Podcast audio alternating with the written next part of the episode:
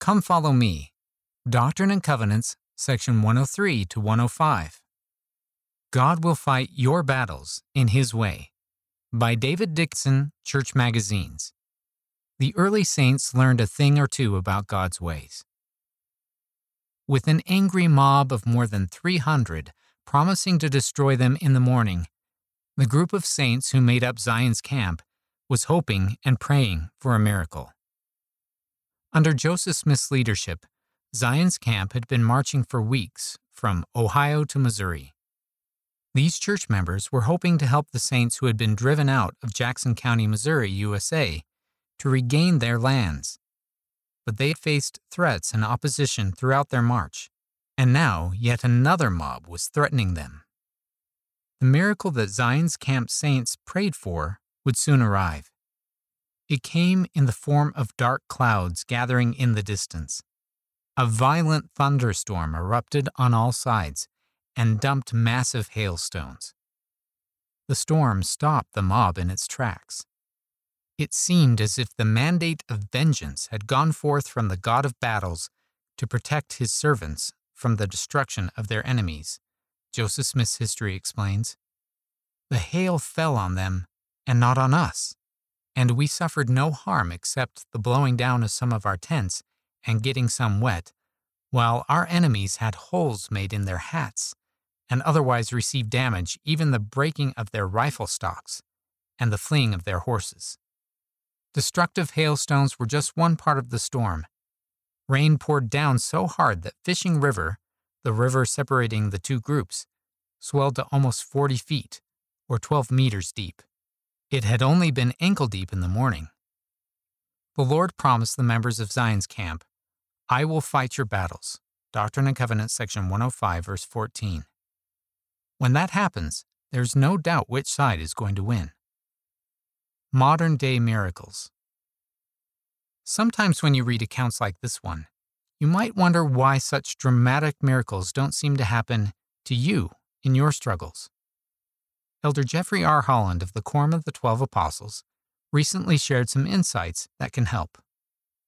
Please understand that he who never sleeps nor slumbers cares for the happiness and ultimate exaltation of his children above all else that a divine being has to do.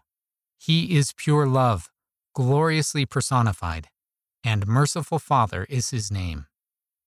Well, if this is the case, you might say, Shouldn't His love and mercy simply part our personal Red Seas and allow us to walk through our troubles on dry ground? In other words, if God has fought such battles for His children in the past, why not do so now? Why not wipe out all disease? Why not put an end to war and hunger and suffering throughout the world? Or why not at least stop that bully who won't leave you alone? Or help your family get along better? Elder Holland taught further The answer to such questions is yes. God can provide miracles instantaneously, but sooner or later we learn that the times and seasons of our mortal journey are His and His alone to direct. He administers that calendar to every one of us individually. When you follow God's commandments, you are entitled to God's help, but none of us can choose how or when that help arrives. Unexpected blessings. Let's return to Zion's camp for a bit. The miracle at Fishing River was certainly dramatic, and it wasn't the only miracle that members of Zion's camp saw during their march. But as you'll read in Come Follow Me and learn in seminary this month, things didn't turn out the way the saints had planned. They thought the whole point of Zion's camp was to help regain lands in Jackson County that had been stolen from the saints by angry mobs. Did the saints get their lands back? No. Did the saints suffer on the nearly 900 mile or 1,448 kilometer march to Missouri? Well, yes, sometimes a lot. At the worst of it, an outbreak of cholera swept through the camp and killed 13. On the surface, it might seem like the whole effort was a failure. But that's not the way many who marched in the camp saw it. Brigham Young said of his experience I was well paid, paid with heavy interest, Yea, my measure was filled to overflowing with the knowledge that I had received by traveling with the prophet Joseph Smith. Many other members of Zion's camp also talked about the lessons learned and the value of the march. The prophet Joseph Smith himself said, Brethren, some of you are angry with me because you did not fight in Missouri. But let me tell you, God did not want you to fight.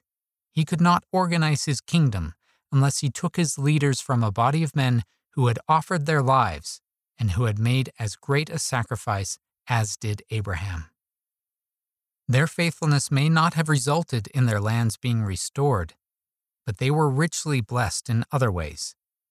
That's a pattern you might notice in your life as well. And what God helps us become through our trials is often a greater miracle than His delivering us from our trials. God's certain victory as you study the lives of early saints, you can detect God's influence time and again. You read about profound blessings. You also find times of deep struggle.